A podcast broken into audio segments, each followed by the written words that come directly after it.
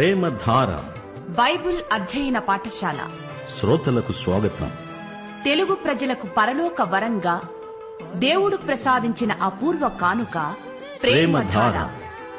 సమస్యలతో సతమతమవుతున్న వారికి సమాధానం. అశాంతితో అలమటిస్తోన్న వారికి ప్రశాంతి. ఆలకించండి. ప్రేమధార.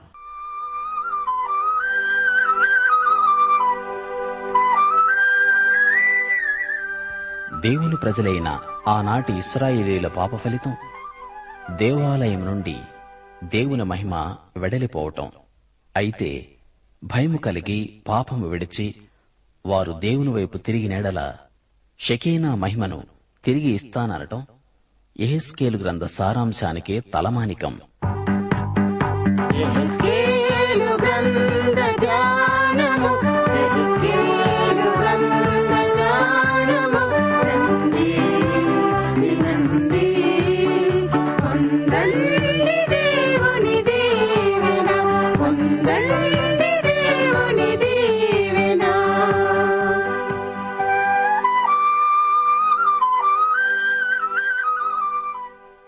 ప్రియ శ్రోతలు బావున్నారా? క్రీస్తునందు హాయిగా నిశ్చింతగా పరిస్థితులకు అతీతంగా జీవించగలుగుతున్నారా?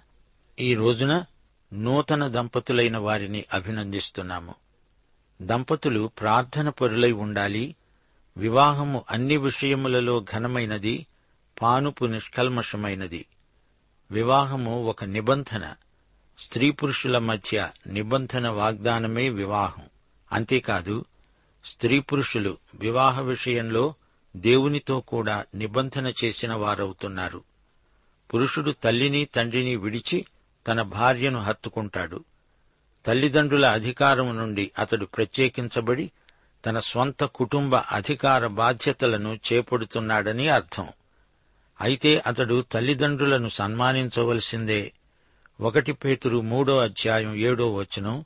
పురుషులారా జీవము అనే కృపావరములో మీ భార్యలు మీతో పాలివారై ఉన్నారని ఎరిగి భార్యను సన్మానించి జ్ఞానము చొప్పున వారితో కాపురము చేయండి. సరే మీరంతా రేడియోకు దగ్గరగా వచ్చి కూర్చోండి ప్రార్థించుకుందాము. కృపాసత్య సంపూర్ణుడవైన మా పరమతండ్రి నీకు మా హృదయపూర్వకమైన కృతజ్ఞతాస్థుతులు. మా జీవితాలను ఈ క్షణము వరకు పొడిగించినందుకు నీకు కృతజ్ఞతలు. మా శ్రోతలను వారి కుటుంబాలను ఆశీర్వదించండి. వారి వ్యక్తిగత సమస్యల నుండి వారికి విడుదల ప్రసాదించండి. ఆర్థికంగా ఇబ్బందులలో ఉన్నవారికి గృహఛిద్రాలను బట్టి మానసిక అశాంతితో బాధపడే వారిని ఆదరించండి. విధవరాండ్రను దిక్కులేని అనాథలను ఆదుకొనండి. సంఘాలను సంఘ నాయకత్వాన్ని బలపరచండి. సంఘ బిడ్డల జీవితాలు ఉజ్జీవింపబడాలని ప్రార్థిస్తున్నాము. ఆయా వృత్తులలో ఉన్న విశ్వాసులను దీవించండి. వారి పనిలో వారి చిత్తవృత్తిలో ప్రత్యేకత కనపడునట్లు విశ్వసనీయత వారికి అనుగ్రహించండి. మా దేశమును దేశ ప్రజలను ప్రభుత్వాన్ని ఆశీర్వదించండి. యువతీ యువకుల విశ్వాసమును బలపరచండి. సైతాను శోధనలను ఎదుర్కొని గెలుచుటకు కృపాబలము వారికి అనుగ్రహించండి. కుటుంబాలలో తల్లిదండ్రులు తమ సంతానాన్ని నీతి మార్గములో పెంచునట్లు వారికి జ్ఞానము ప్రసాదించండి. క్రైస్తవ సంస్థలను సేవా కేంద్రాలను దీవించి అభివృద్ధి కలిగించండి. మీ రెండో రాకడ దృష్ట్యా విశ్వాసులు పరిశుద్ధ జీవితాన్ని కొనసాగించున్నట్లు సైతానీయ దుష్టశక్తులు లయమగునట్లు నేటి వాక్యాశీర్వాదములు మాకు మెండుగా దయచేయమని యేసుక్రీస్తు వారి దివ్యనామమున వేడుకుంటున్నాము. మా పరమ తండ్రి. ఆమెన్. ప్రియ సోదరీ సోదరులారా ఈ రోజున మనం ఎహెచ్కేల్ గ్రంథం నలభై ఎనిమిదో అధ్యాయానికి వచ్చాము. ఈ గ్రంథంలో ఇది చిట్ట చివరి అధ్యాయం. ఈ అధ్యాయమంతా ఇస్రాయేలు భూమి గోత్రాల వారీగా భూములు ఎవరెవరికి చెంది ఉన్నది చెప్పబడింది. ఈ అధ్యాయంలో ముప్పై ఐదు వచనాలున్నాయి. గోత్రాల పేర్లున్నాయి. దానీయులకు ఒక భాగం అది ఉత్తర దిక్కు సరిహద్దు నుండి హమాతునకు పోయే మార్గము వరకు హెత్తులోనుకు పోయే సరిహద్దు వరకు హసరేనాను అనే దమస్కు సరిహద్దు వరకు హమాతు సరిహద్దు మార్గమున తూర్పుగాను పడమరగాను వ్యాపించే భూమి. ఈ వివరాలన్నీ వాగ్దత్త భూమిలో ఆయా గోత్రాల సరిహద్దులు. సొలమోను రాజ్యం ఈజిప్టు నది నుండి హమాతు వరకు వ్యాపించి ఉంది.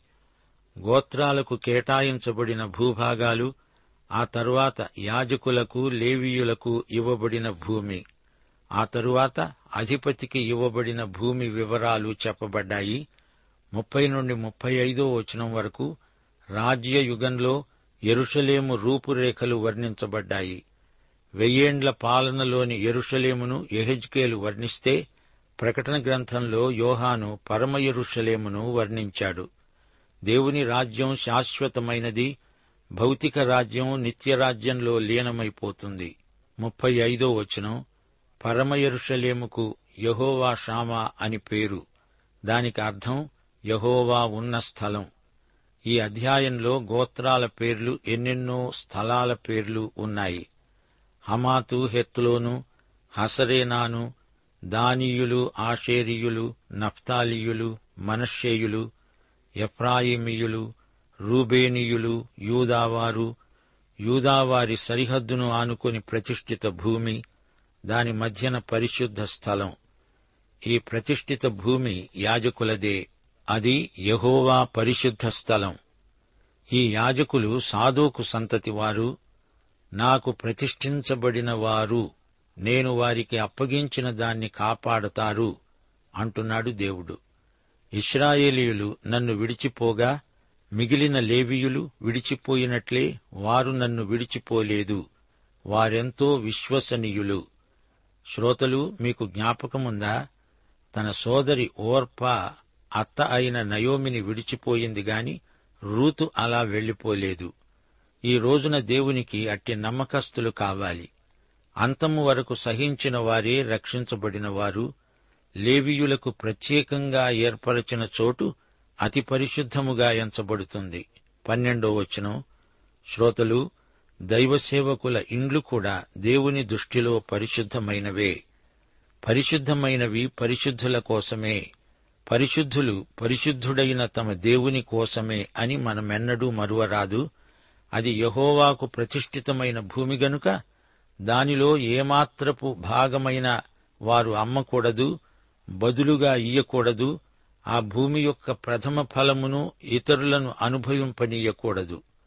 శ్రోతలు గమనించండి దేవుని సేవ కొరకు ప్రత్యేకించబడిన వస్తువులను వేరే పనికి వాడకూడదు కిరాయికి ఇయ్యకూడదు. దైవ సేవకులు కూడా తమ సేవలను డబ్బుకు అమ్ముకోకూడదు దేవుని ఇంటిని వ్యాపార పుట్టిల్లుగా దొంగల గుహగా మార్చకూడదు.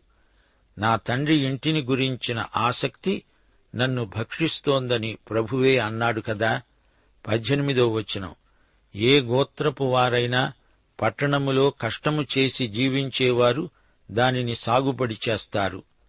అధిపతికి ప్రత్యేక స్థలం కేటాయించబడుతుంది. బెన్యామీనీయులకు షిమ్యోనీయులకు ఇష్యాఖారీయులకు జబూలీనీయులకు గాదీయులకు ప్రత్యేక భూములు కేటాయించబడినవి. తామారు మెరీబా ప్రాంతాలు గాదీయులకు వచ్చాయి. చీట్లు వేసి ఇస్రాయేలీయుల గోత్రములకు విభాగించబడిన దేశం ఇదే. వారి వారి భాగములు ఇవే. ఇదే యహోవా ఇచ్చిన ఆజ్ఞ. ముప్పయో వచనం. పట్టణస్థాన వైశాల్యం కూడా వివరంగా చెప్పబడింది. ఇస్రాయేలీయుల గోత్రపు పేర్లను బట్టి పట్టణపు గుమ్మాలకు పేర్లు పెట్టాలి. ఉత్తరాన మూడు గుమ్మాలు రూబేను యూదా లేవి గుమ్మాలు. తూర్పు గుమ్మాలు యోసేపు బెన్యామీను దాను. దక్షిణాన షిమ్యోను ఇష్షాకారు జబూలును గుమ్మాలు. పడమటి గుమ్మాలు గాదు ఆషేరు నఫ్తాలి. యహోవా ఉండే స్థలమని దానికి పేరు దేవునికి స్తోత్రం. సోదరీ సోదరులారా ఈ నలభై ఎనిమిదో అధ్యాయం ఈ గ్రంథంలో చిట్ట చివరిది. అందుకే ఇది ఎంతో గొప్ప అధ్యాయం. ఎహెచ్కేలు గ్రంథ అధ్యయనం ఇంతటితో ముగిసింది. ఇప్పుడు మనం ఈ గ్రంథమంతా ఒక్కసారి పునర్విమర్శ చేసుకుందాము. ఎహెజ్కేలు గ్రంథం ఐదో అధ్యాయం ఐదో వచనం ప్రభువైన యహోవా ఈలాగు సెలవిచ్చాడు ఇది ఎరుషలేమే గదా అన్యజనుల మధ్య నేను దానిని ఉంచాను దాని చుట్టూ రాజ్యాలున్నాయి. శ్రోతలు గమనించండి. ఎరుషలేము భూగోళానికి నడిబొడ్డు. లోక రాజ్యాలన్నిటికీ కేంద్ర స్థానంలో ఎరుషలేము నగరం ఉంది. దేవుని దృష్టిలో భూగోళపు కొలతలు అంత ముఖ్యం కాదు. అయితే దేవుని ప్రేమయందు భూగోళమంతా ఇమిడి ఉంది. విశేషించి దేవుని ప్రేమకు కేంద్రం ఎరుషలేము. దేవుడు ప్రేమికుడు. ఎరుషలేము తన సృష్టి అయిన ఈ లోకానికి కేంద్రాకర్షణ అంటున్నాడు ప్రేమించే ప్రభు.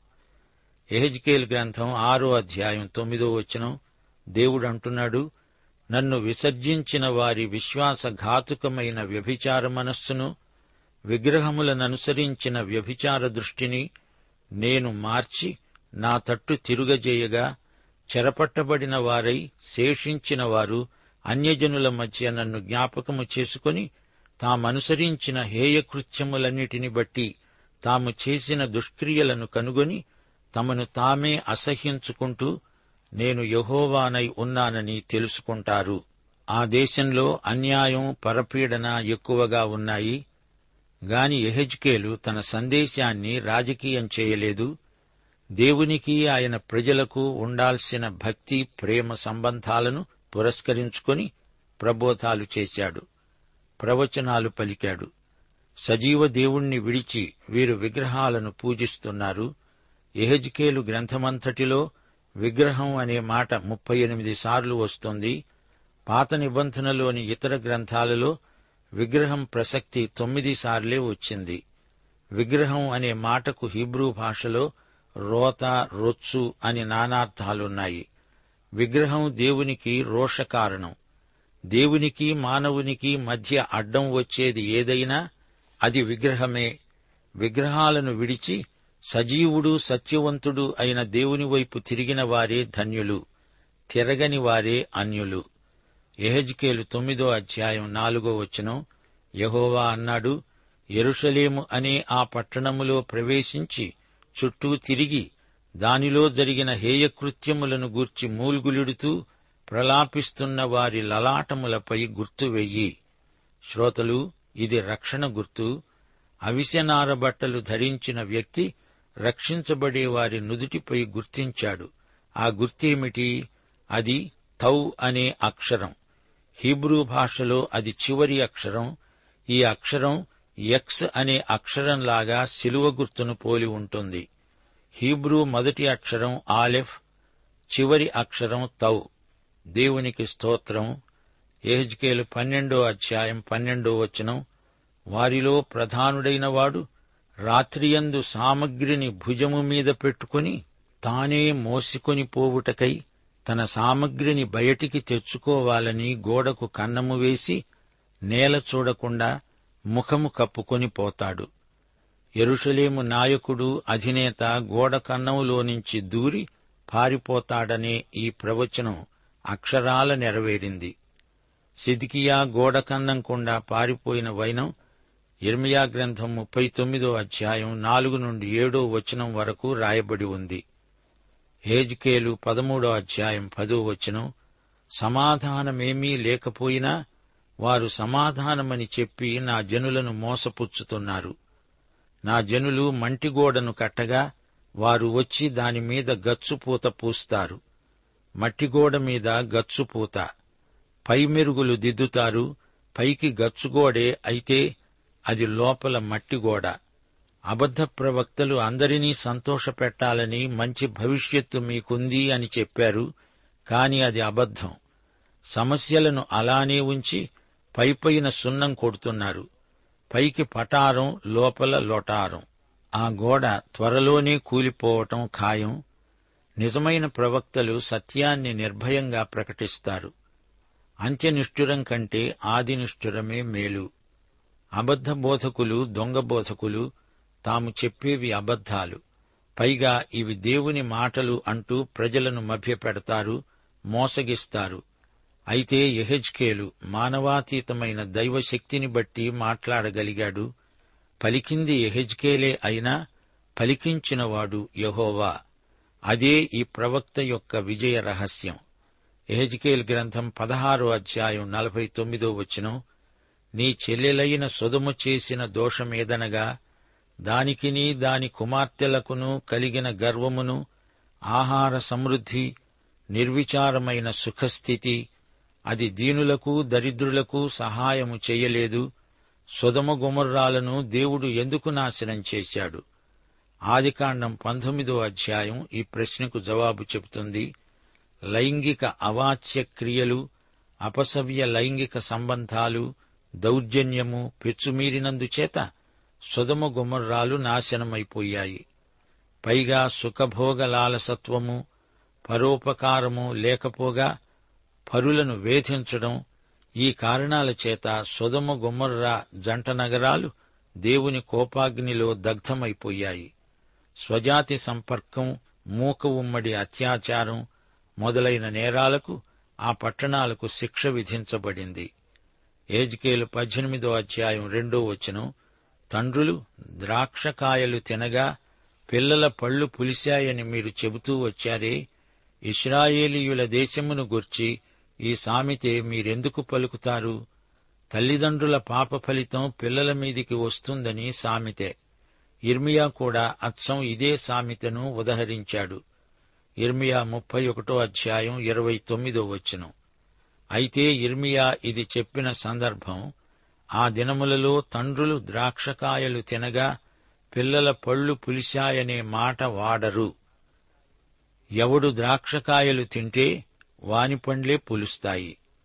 ప్రతివాడు తన దోషము చేతనే మృతి నొందుతాడు గమనించండి ఎహెజ్కేలు బబులోనులో సేవ చేశాడు ఇర్మియా ఎరుషలేములోనే పరిచర్య చేశాడు.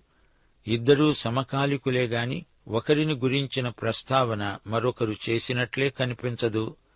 ఈ ఇద్దరి మాటల్లో పలుచోట్ల ఏకీభావం తేటగా ధ్వనిస్తోంది.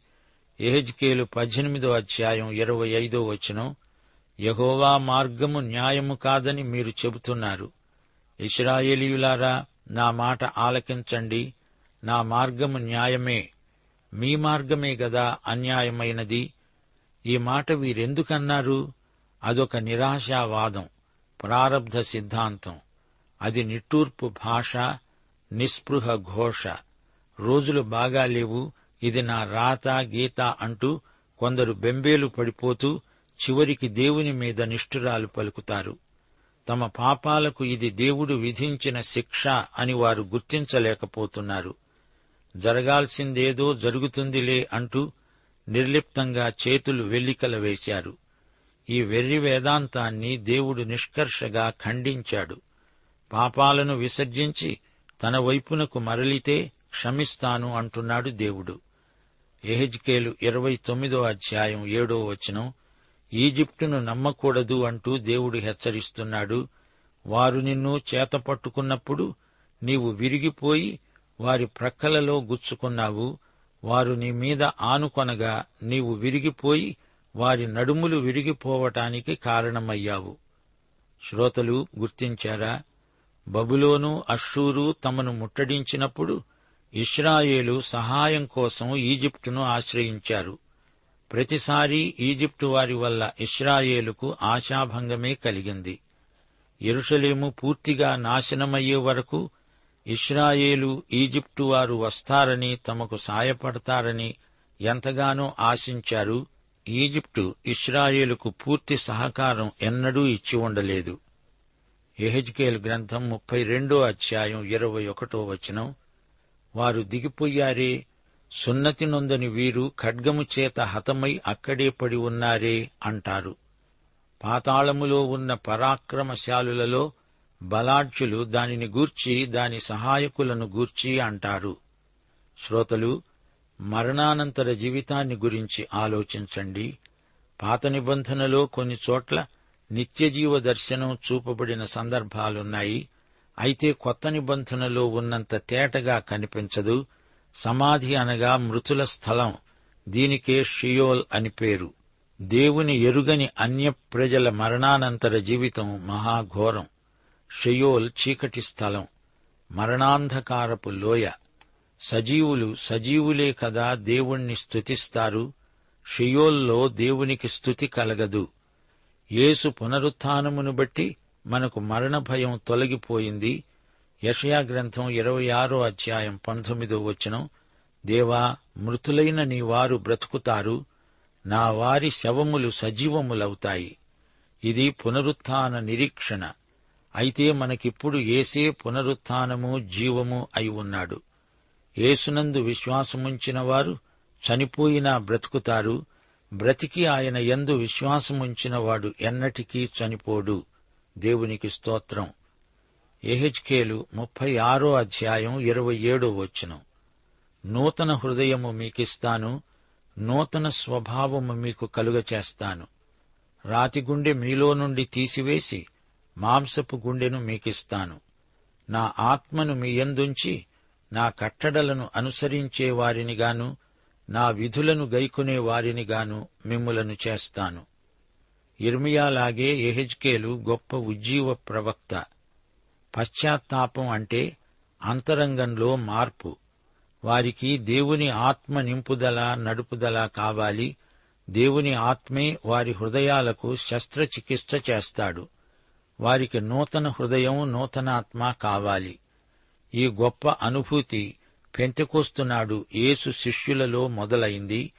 అపస్తుల కార్యములు రెండో అధ్యాయంలోని పరిశుద్ధాత్మ ఉజ్జీవానికి మనం వారసులం. దేవునికి స్తోత్రం. అంత్యదినాలలో దేవుడు మనుష్యులందరి మీద తన ఆత్మను కృమ్మరిస్తాడు. మన కుమారులు కుమార్తెలు ప్రవచిస్తారు. యువకులకు దర్శనాలు కలుగుతాయి. మన వృద్ధులు కలలు కంటారు. ప్రభు ప్రత్యక్షమయ్యే ఆ మహాదినానికి ముందు ఇది జరుగుతుంది. ఏజ్కేలు ముప్పై ఏడో అధ్యాయం ఇరవై రెండో వచనం ఉత్తర దక్షిణ రాజ్యాలు సమైక్యమవుతాయనే ప్రవచనం. వారిక మీదట ఎన్నటికిని రెండు జనములుగాను రెండు రాజ్యములుగాను ఉండకుండునట్లు ఆ దేశములో ఇస్రాయేలీయుల పర్వతాల మీద వారిని ఏకజనముగా చేసి వారికందరికీ ఒక్క రాజునే నియమిస్తాను. ఇస్రాయేలు సమైక్య జాతిగా ఉండాలని వారి చిరకాల వాంఛితం. సొలమోను కాలం నుంచి ఇస్రాయేలు రెండు రాజ్యాలుగా చీలిపోయింది. విడిపోయినా తామంతా ఒకటే అనే భావన వారిలో మెదలుతూనే ఉంది. అయితే వారిని సమైక్యపరుస్తానని వారిని లోకం నలుమూలల నుంచి సమకూరుస్తానని ప్రభువు తన వాగ్దానాన్ని పునరుద్ఘాటిస్తూనే ఉన్నాడు. సరే ఇప్పుడు ఏహెజ్కేలు నలభై ఒకటో అధ్యాయం రెండో వచనంలో నూతన ఆలయ దర్శనం కనిపిస్తోంది. ఆ ఆలయం వాకిలి వెడల్పు పది మూరలు తలుపు ఇరుప్రక్కల ఐదేసి మూరలు దాని నిడివి కొలువగా నలభై మూరలు దాని వెడల్పు ఇరవై మూరలు. శ్రోతలు ఎహెచ్కేలు దర్శనంలోని దేవాలయ వర్ణన ఎంతో ఆకర్షణీయమైనది. పరిశుద్ధ స్థలానికి మెట్లు పైకి పైకి మనల్ని తీసుకుపోతాయి. దేవుని సన్నిధిలోకి మనం పైకి పైకి వెళ్ళే కొద్దీ మార్గం ఇరుకైపోతుంది. ఇప్పుడు ఎహెజ్కేలు నలభై మూడో అధ్యాయం నాలుగో వచనం వినండి. తూర్పు తట్టు చూచే గుమ్మపు మార్గమున యహోవా తేజో మహిమ మందిరములోనికి ప్రవేశించింది. శ్రోతలు సరిగా పంతొమ్మిది సంవత్సరాల క్రిందట యహోవా మహిమ మందిరము నుండి వెడలిపోవటం ప్రవక్త చూచాడు. ఇప్పుడు ఆ మహిమ మందిరంలోకి తిరిగి వచ్చింది. ఇప్పుడు వాస్తవంగా ఎరుషలేము అందలి దేవాలయము శిథిలావస్థలో ఉన్నాయి. అంతా దుమ్ము ధూళి రాళ్ళు రప్పలు. బబులోను వచ్చి అంతా నాశనం చేసి విడిచింది. అయితే ఎహెజ్కేలు దర్శనంలో కొత్త మందిరాన్ని చూస్తున్నాడు. దేవుని ప్రజలు మారి కొత్తవారైతే వారికి కొత్త ఆలయం వచ్చినట్లే. దేవుడు వారితో వారిలో నివాసం చేస్తాడు. ఎహెజ్కేలు నలభై ఐదో అధ్యాయం పదో వచనం తూకాలు కొలతలు సరిగా లేకపోతే అమాయకులైన ప్రజలు మోసపోతారు. దేవుడంటున్నాడు ఖరా త్రాసులను ఖరా పడిని ఖరా తూమును ఒక్కటే పడి ఒక్కటే తూము మీరు ఉంచుకోవాలి. వ్యాపారంలో వాణిజ్యంలో నీతి యథార్థత పాటించాలి. ప్రజలను మోసగించే వ్యాపారాన్ని విశేషించి మత వ్యాపారాన్ని దేవుడు సుతరాము ఒప్పుకోడు. ఆ రోజుల్లో యూదారాజ్యంలో వర్తకంలో మోసం జరగటం పరిపాటి. ఇక ముగింపులో ఎహెజ్కేలు నలభై ఏడో అధ్యాయం పన్నెండో వచనంలోని నదిని మరోసారి దర్శిద్దాము. నదీ తీరమున ఇరుప్రక్కల ఆహారమిచ్చే సకల జాతి వృక్షాలు పెరుగుతాయి. వాటి ఆకులు వాడిపోవు వాటి కాయలు ఎప్పటికీ రాలవు. ఈ నది నీరు పరిశుద్ధ స్థలములో నుండి పారుతున్నది గనుక ఆ చెట్లు నెల నెలకు కాయలు కాస్తాయి. వాటి పండ్లు ఆహారానికి వాటి ఆకులు ఔషధానికి వినియోగపడతాయి. పాఠం ఇంతటితో సమాప్తం. ప్రభు అయిన యేసుక్రీస్తు వారి కృప తండ్రి అయిన దేవుని ప్రేమ పరిశుద్ధాత్మ యొక్క అన్యోన్య సహవాసము మనకందరికీ నిత్యత్వం పర్యంతము తోడై ఉండునుగాక. ఆమెన్.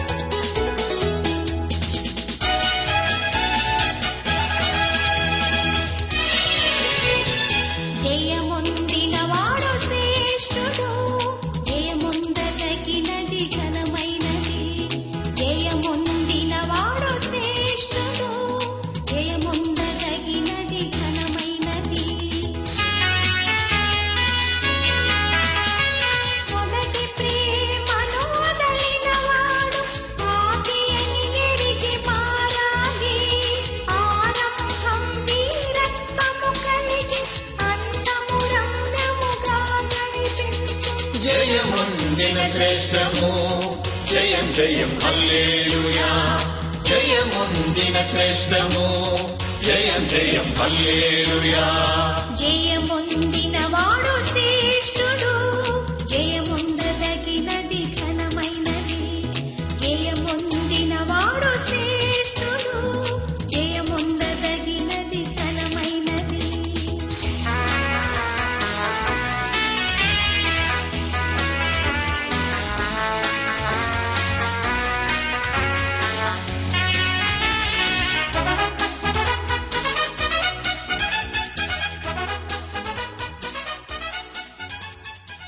ప్రేమధార బైబిల్ అధ్యయన కార్యక్రమంలో మీరింతవరకు ఎహెస్కేల్ గ్రంథ వర్తమానాలు వింటున్నారు. ఈ గ్రంథ వర్తమానాలు మీ అనుదిన ఆత్మీయ జీవితాన్ని మరింత బలపరుస్తున్నాయని భావిస్తున్నాం. ప్రస్తుతం మీరు వింటున్న ఎహెస్కేల్ గ్రంథ వర్తమానాలపై తిరిగి వచ్చిన దేవుని గొప్ప మహిమ అనే పుస్తకాన్ని సిద్దం చేస్తున్నాం. తిరిగి వచ్చిన దేవుని గొప్ప మహిమ అనే ఈ పుస్తకాన్ని ఉచితంగా పొందగోరేవారు. ఈ రోజే మాకు వ్రాసి లేదా ఫోన్ చేసి మీ పేరు నమోదు చేయించుకోవచ్చు. మరియు మీ ప్రార్థన అవసరతలు సలహాలు సందేహాలు వెంటనే మాకు తెలియపరచగలరు. మా చిరునామా ప్రేమధార ట్రాన్స్వర్ రేడియో ఇండియా తపాలా సంచి నాలుగు సికింద్రాబాద్ ఐదు సున్నా సున్నా సున్నా ఒకటి ఏడు. మా సెల్ ఫోన్ నంబర్లు తొమ్మిది మూడు తొమ్మిది తొమ్మిది తొమ్మిది ఐదు రెండు ఐదు ఏడు సున్నా. మరొక నంబర్ తొమ్మిది మూడు తొమ్మిది తొమ్మిది తొమ్మిది ఐదు రెండు ఐదు ఎనిమిది సున్నా. మా email ID Telugu TTB at radio eight eight two dot com